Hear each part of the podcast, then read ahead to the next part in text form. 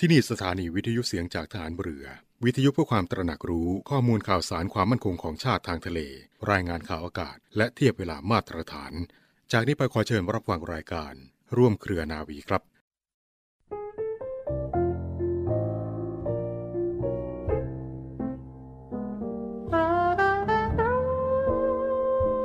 หลักของคุณธรรม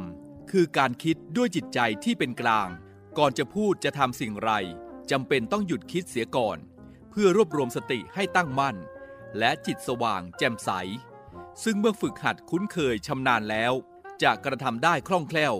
ช่วยให้สามารถแสดงความรู้ความคิดในเรื่องต่างๆ ให้ผู้ฟังได้เข้าใจได้ง่าย ได้ชัด ไม่ผิด ทั้งหลักวิชา ทั้งหลักคุณธรรม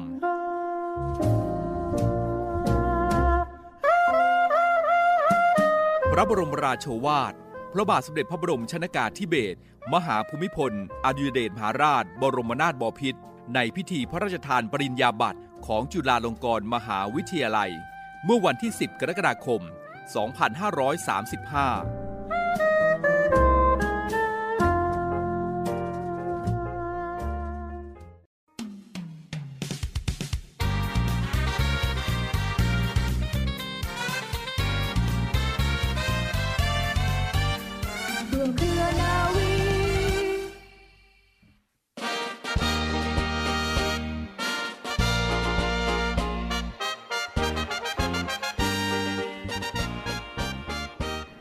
สวัสดีค่ะคุณรักค่ะพบกันเช่นเคยตามสัญญานะคะ เริ่มต้นกันแล้วค่ะ รายการร่วมเคลนาวีค่ะ แล้วก็ดิฉันนะคะนาวเอกหญิงชมพรวันเพ็ญคนเดิมเสียงเดิมค่ะไม่ได้มาคนเดียวนะคะ มาพร้อมกับเรือโทจรันแสงเสียงฟ้า รับหน้าที่ดำเนินการเลือกสรรเรื่องราวดีๆมาฝาก แล้ววันนี้นะคะ ต้องกระซิบนิดนึงค่ะคุณฟัง มีบทสัมภาษณ์พิเศษมาฝากคุณในช่วงเขาเรียกว่ากลางรายการนะคะ แต่ว่าช่วงต้นรายการเนี่ยเรามีนำเสนอเช่นเคยค่ะ ก็จะมีพระบรมราชวาทเหมือนเดิมนะคะจากคำพ่อสอน วันนี้ขอพูดถึงอากาศกันสักนิดหนึ่งก่อนนะคะ คุณผู้ฟังคะ ทางกรมอุตุนิยมวิทยาก็มีการรายงานสภาพอากาศของวันนี้นะคะ จนถึงวันที่ 8 นี้แหละค่ะเขาเรียกว่าบริเวณความกดอากาศสูง หรือว่ามวลอากาศเย็นระลอกใหม่จากประเทศจีน จะแผ่ลงมาปกคลุมภาคตะวันออกเฉียงเหนือแล้วก็ทะเลจีนใต้ตอนบนนะคะทำให้บริเวณดังกล่าวเนี่ยจะมีฝนฟ้าขนองในระยะแรก หลังจากนั้นค่ะ อุณหภูมิจะลดลงแล้วก็มีอากาศเย็น ประกอบกับมรสุมตะวันออกเฉียงเหนือที่พัดปกคลุมอ่าวไทยแล้วก็ภาคใต้ จะมีกำลังแรงขึ้นนะคะทำให้ภาคใต้ยังคงมีฝนตกต่อเนื่อง แล้วก็มีฝนตกหนักบางแห่งสำหรับคลื่นลมบริเวณอ่าวไทยก็จะมีคลื่นสูง 1-2 เมตร ทะเลอันดามันมีคลื่นสูงประมาณ 1 เมตร บริเวณที่มีฝนฟ้าขนองคลื่นสูงประมาณ 2 เมตร ตลอดช่วงเลยแหละค่ะ และโดยเฉพาะนะคะพรุ่งนี้ค่ะ ขอให้ประชาชนบริเวณประเทศไทยตอนบน ดูแลรักษาสุขภาพเนื่องจากสภาพอากาศที่เปลี่ยนแปลง ส่วนประชาชนบริเวณพื้นที่เสี่ยงภัยในภาคใต้นะคะ ควรระวังอันตรายจากฝนตกหนัก แล้วก็ฝนที่ตกสะสม ซึ่งอาจทำให้เกิดน้ำท่วมฉับพลัน น้ำป่าไหลหลากตลอดช่วงเลยล่ะค่ะนี่ก็เป็นการรายงานของกรมอุตุนิยมวิทยานำมาฝากคุณในช่วงต้นรายการค่ะคุณผู้ฟังคะ แน่นอนค่ะขอนำเสนอคำพ่อสอนก่อนถึงช่วงสำคัญพิเศษนะคะ คำพ่อสอนประมวลพระบรมราชวาท แล้วก็พระราชดำรัสเกี่ยวกับความสุขในการดำเนินชีวิตของในหลวงรัชกาลที่ 9 นะคะ ทุกวันนี้ ประเทศไทยยังมีทรัพยากรพร้อมมูล ทั้งทรัพยากรธรรมชาติ และทรัพยากรบุคคล ซึ่งเราสามารถนำมาใช้เสริมสร้างความอุดมสมบูรณ์ และเสถีภาพอันถาวรของบ้านเมืองได้เป็นอย่างดี ข้อสำคัญ เราจะต้องรู้จักใช้ทรัพยากรทั้งนั้นอย่างฉลาด คือไม่นำมาทุ่มเทใช้ให้สิ้นเปลืองไปโดยไร้ประโยชน์ หรือได้ประโยชน์ไม่คุ้มค่า หากแต่ระมัดระวังใช้ด้วยความประหยัดรอบคอบ ประกอบด้วยความคิดพิจารณาตามหลักวิชา เหตุผล และความถูกต้องเหมาะสม โดยมุ่งถึงประโยชน์แท้จริง ที่จะเกิดแก่ประเทศชาติ ทั้งในปัจจุบันและอนาคตอันยืนยาว พระราชดำรัส ของพระบาทสมเด็จพระบรมชนกาธิเบศรมหาภูมิพล อดุลยเดชมหาราช บรมนาถบพิตรในการเสด็จออกมหาสมาคม ในงานพระราชพิธี เฉลิมพระชนมพรรษา พุทธศักราช 2529 เมื่อวันศุกร์ที่ 5 ธันวาคม พุทธศักราช 2529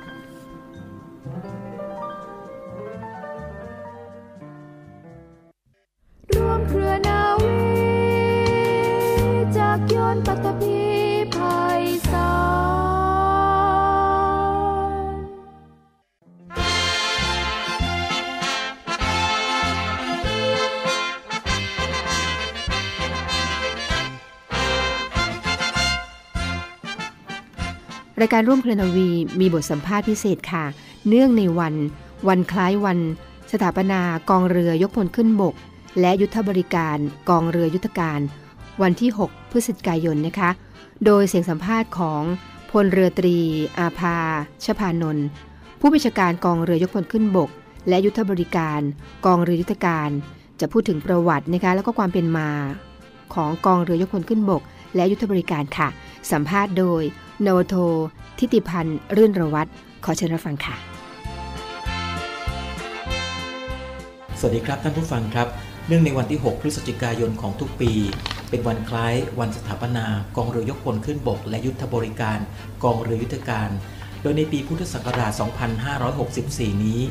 ก็นับเวียนมาบรรจบครบรอบ 68 ปี ของการก่อตั้งกองเรือยกพลขึ้นบก และยุทธบริการกองเรือยุทธการขึ้น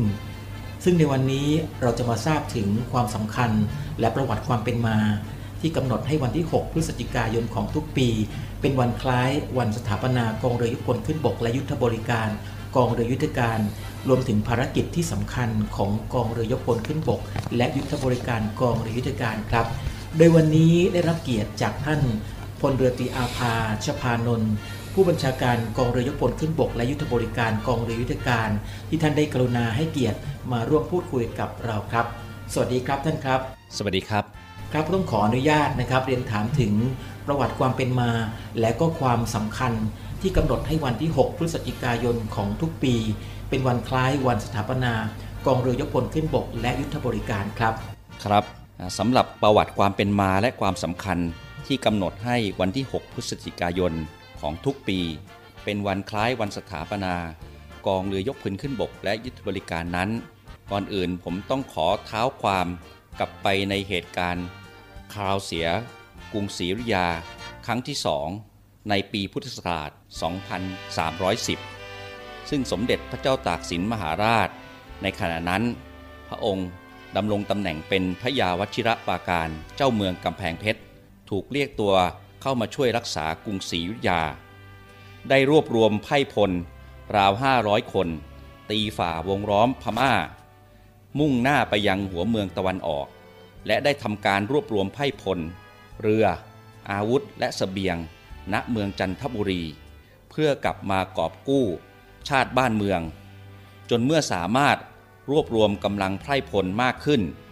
พร้อมเรือประมาณ 100ลำจึงได้เคลื่อนทัพเรือเลียบทางชายฝั่งทะเลภาคตะวันออกเข้าสู่ปากแม่น้ำเจ้าพยา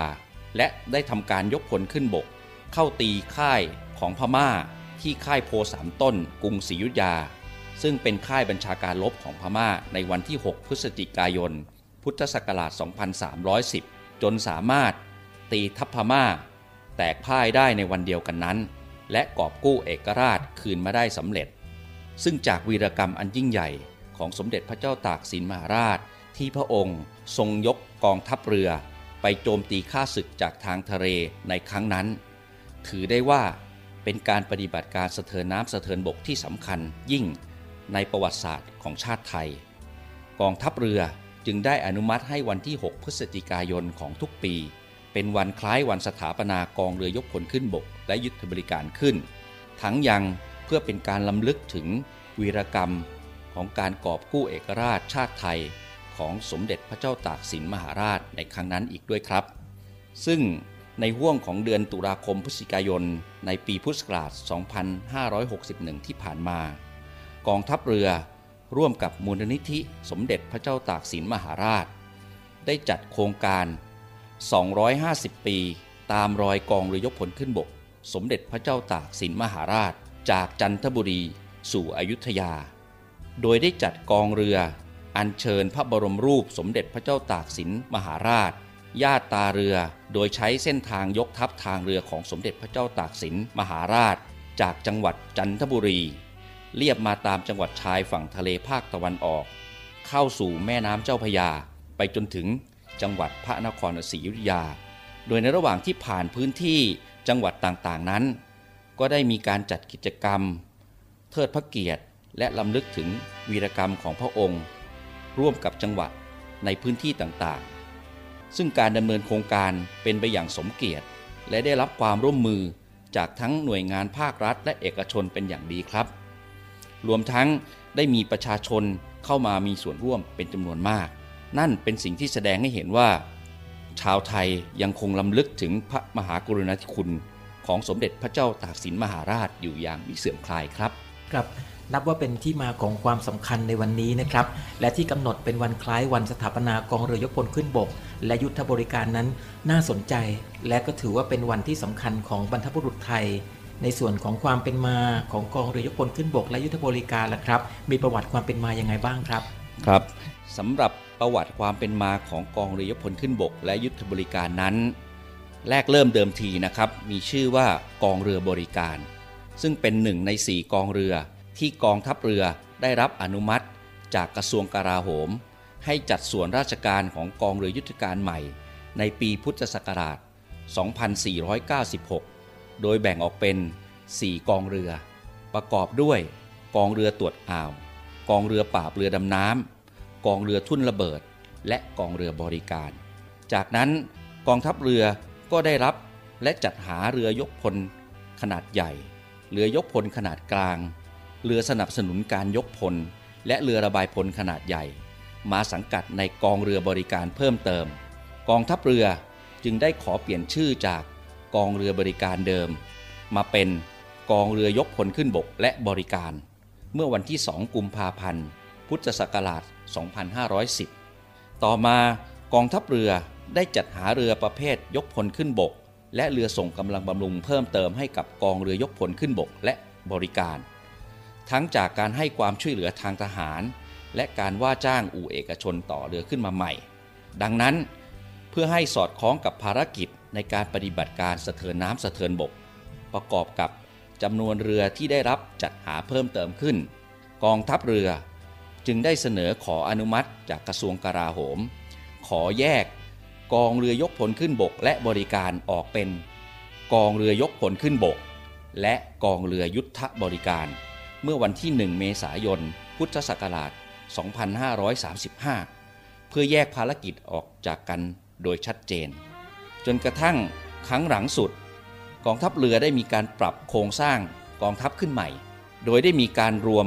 กองเรือยกพลขึ้นบก และกองเรือยุทธบริการเข้าด้วยกัน และให้ใช้ชื่อใหม่ว่า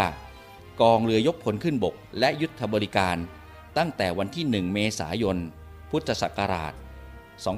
2552 เป็นต้นมาจากจนถึงปัจจุบันนี้ครับ ก็นับครบรอบได้ 68 ปีในการก่อตั้ง กองเรือยกพลขึ้นบก และยุทธบริการครับ ครับก็นับว่าเป็นกองเรือที่มีประวัติความเป็นมาที่ยาวนานมากเลยนะครับและสำหรับกองเรือยกพลขึ้นบก และยุทธบริการ มีภารกิจที่สำคัญ และมีเรืออะไรที่ประจำการอยู่บ้างครับ ครับสำหรับอากองเรือยกพลขึ้นบก และยุทธบริการนั้น เป็นหน่วยขึ้นตรงของกองเรือยุทธการ แต่เดิมมีที่ตั้งกองบัญชาการอยู่ที่บริเวณบางนา กรุงเทพมหานครนะครับ และต่อมา ก็ได้มีการย้ายที่ตั้งกองบัญชาการ มายังบริเวณท่าเรือแหลมเทียน ฐานทัพเรือสัตหีบอำเภอสัตหีบจังหวัดชนบุรี เมื่อวันที่ 20 กรกฎาคม พุทธศักราช 2561 สำหรับภารกิจของกองเรือยกพลขึ้นบก และยุทธบริการนั้น มีหน้าที่ในการจัดเตรียมกำลังทางเรือ ให้พร้อมที่จะปฏิบัติการยุทธสะเทินน้ำสะเทินบก การส่งกำลังบำรุงให้เรือต่างๆ ตลอดจน การให้ความช่วยเหลือ และบรรเทาสาธารณภัยทางทะเลครับ มีเรือประจำการจำนวนทั้งสิ้น 29ลำโดยได้มีการแบ่งการบังคับชาออกเป็น 3 หมวดเรือ โดยหมวดเรือที่ 1 จะเป็นเรือประเภทเรือยกพลขึ้นบกขนาดใหญ่ มีจำนวน3ลำนะครับ ประกอบด้วยเรือหลวงอ่างทอง เรือหลวงสีชัง และเรือหลวงสุริน หมวดเรือที่ 2 จะเป็นเรือประเภทเรือระบายพลขนาดใหญ่ มีจำนวนทั้งสิ้น 9ลำ ซึ่งเรือที่อยู่ในหมวดเรือที่ 1 และหมวดเรือที่ 2 นี้ ถือได้ว่าเป็นเรือประเภทยกพลขึ้นบก ที่ใช้ในภารกิจการปฏิบัติการยุทธสะเทินน้ำสะเทินบกเป็นหลักครับ นอกจากนี้ยังสามารถใช้ขีดความสามารถ ในการให้ความช่วยเหลือ ด้านมนุษยธรรม และบรรเทาสาธารณภัย ทั้งในทะเลและพื้นที่ชายฝั่ง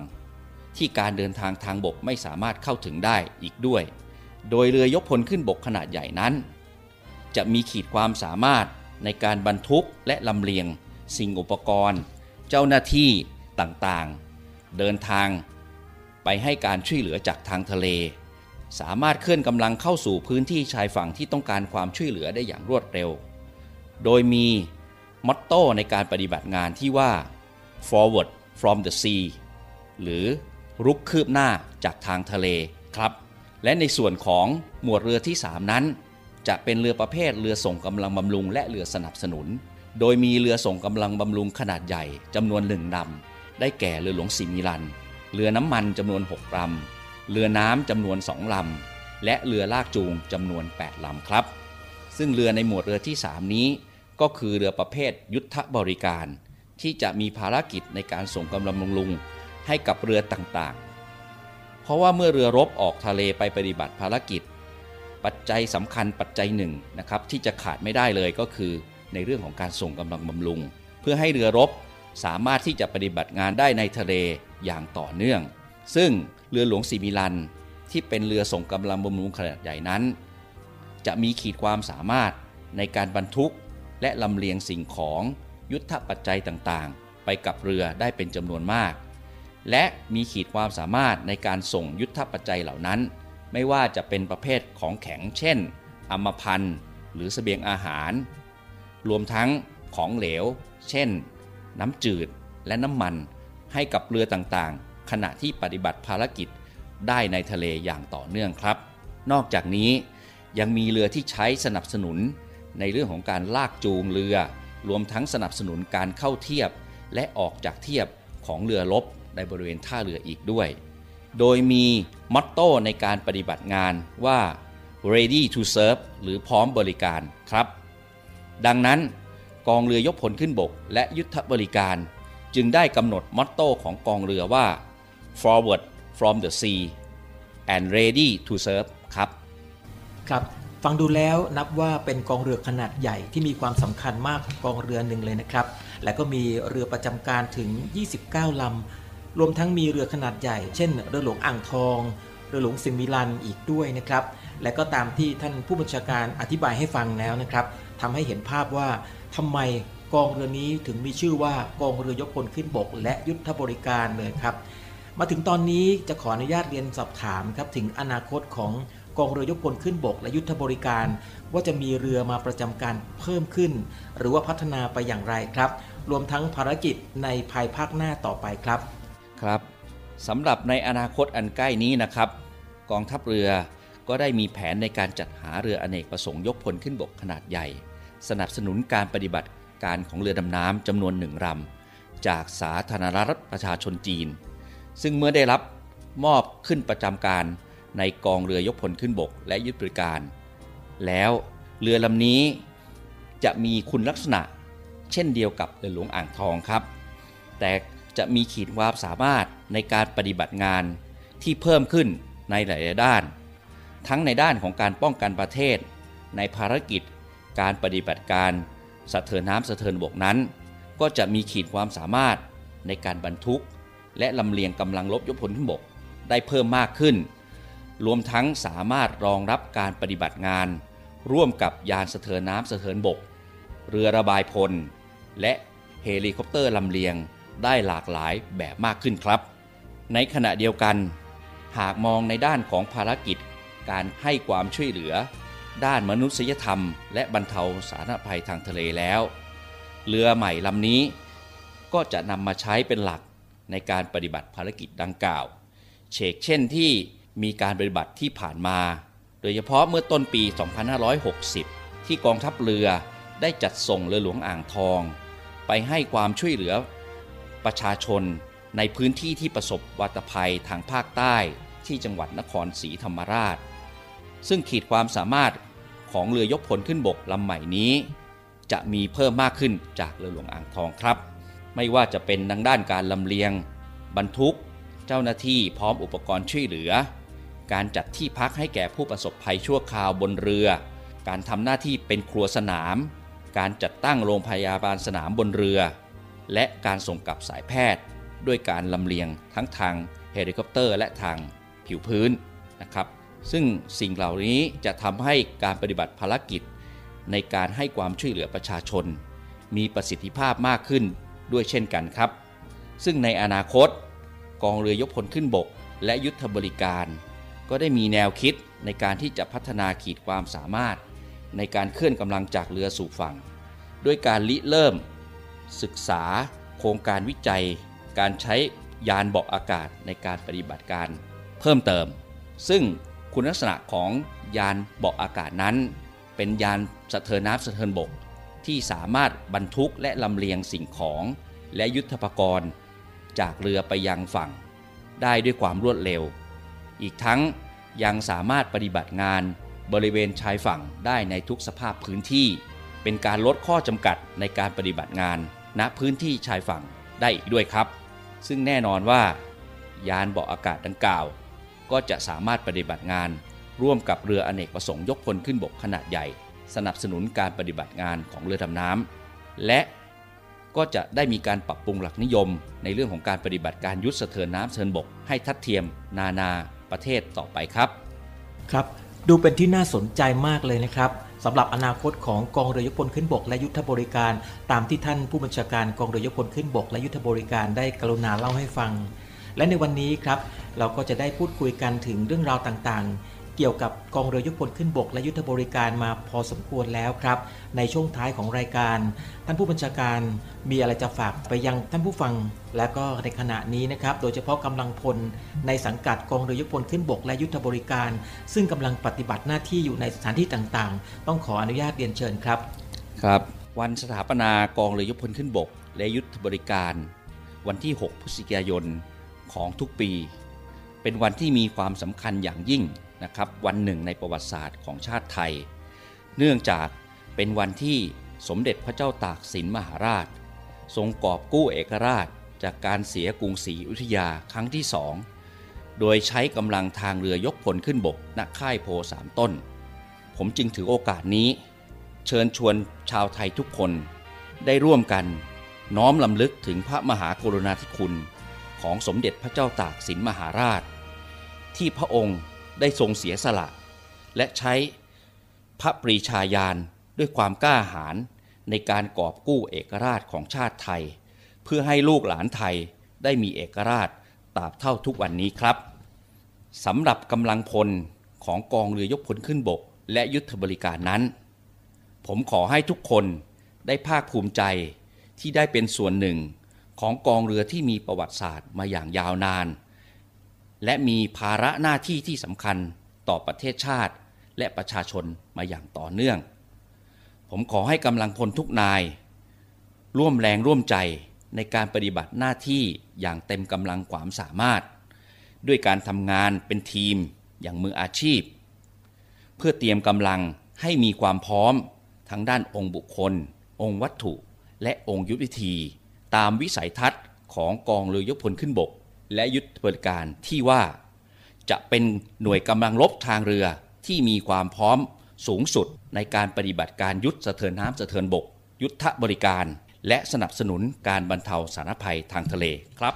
ครับสำหรับวันนี้ทางรายการต้องขอขอบพระคุณพลเรือตรีอาภาชพานนท์ผู้บัญชาการกองเรือยกพลขึ้นบก และยุทธบริการกองเรือยุทธการนะครับ ที่ท่านได้กรุณาให้เกียรติ มาร่วมพูดคุยกับทางรายการในวันนี้ รวมทั้งขอขอบพระคุณทุกท่านที่ติดตามรับฟังสำหรับวันนี้ ผมและท่านผู้บัญชาการต้องลาคุณผู้ฟังไปก่อน สวัสดีครับ สวัสดีครับ ค่ะที่ฟังจบไปนั้นนะคะ คือบทสัมภาษณ์พิเศษค่ะเนื่องในวัน คล้ายวันสถาปนากองเรือยกพลขึ้นบก และยุทธบริการกองเรือยุทธการดิฉันนาวาเอกหญิงชมาพรวันเพ็ญพร้อมทั้งเรือโทจรันแสงเสียงฟ้าคงต้องไปแล้วล่ะค่ะ ก่อนไปวันนี้นะคะ มีคำคมทิ้งท้ายมาฝากเช่นเคย และคำคมสำหรับวันนี้ค่ะ จงมีสติเมื่อเจอมรสุมกับชีวิต จงใช้ความคิดเมื่อเจอกับปัญหา จงชนะอุปสรรคทั้งหมดด้วยปัญญา และจงจำไว้ว่า ทุกปัญหาอย่าใช้อารมณ์สำหรับวันนี้ สวัสดีค่ะ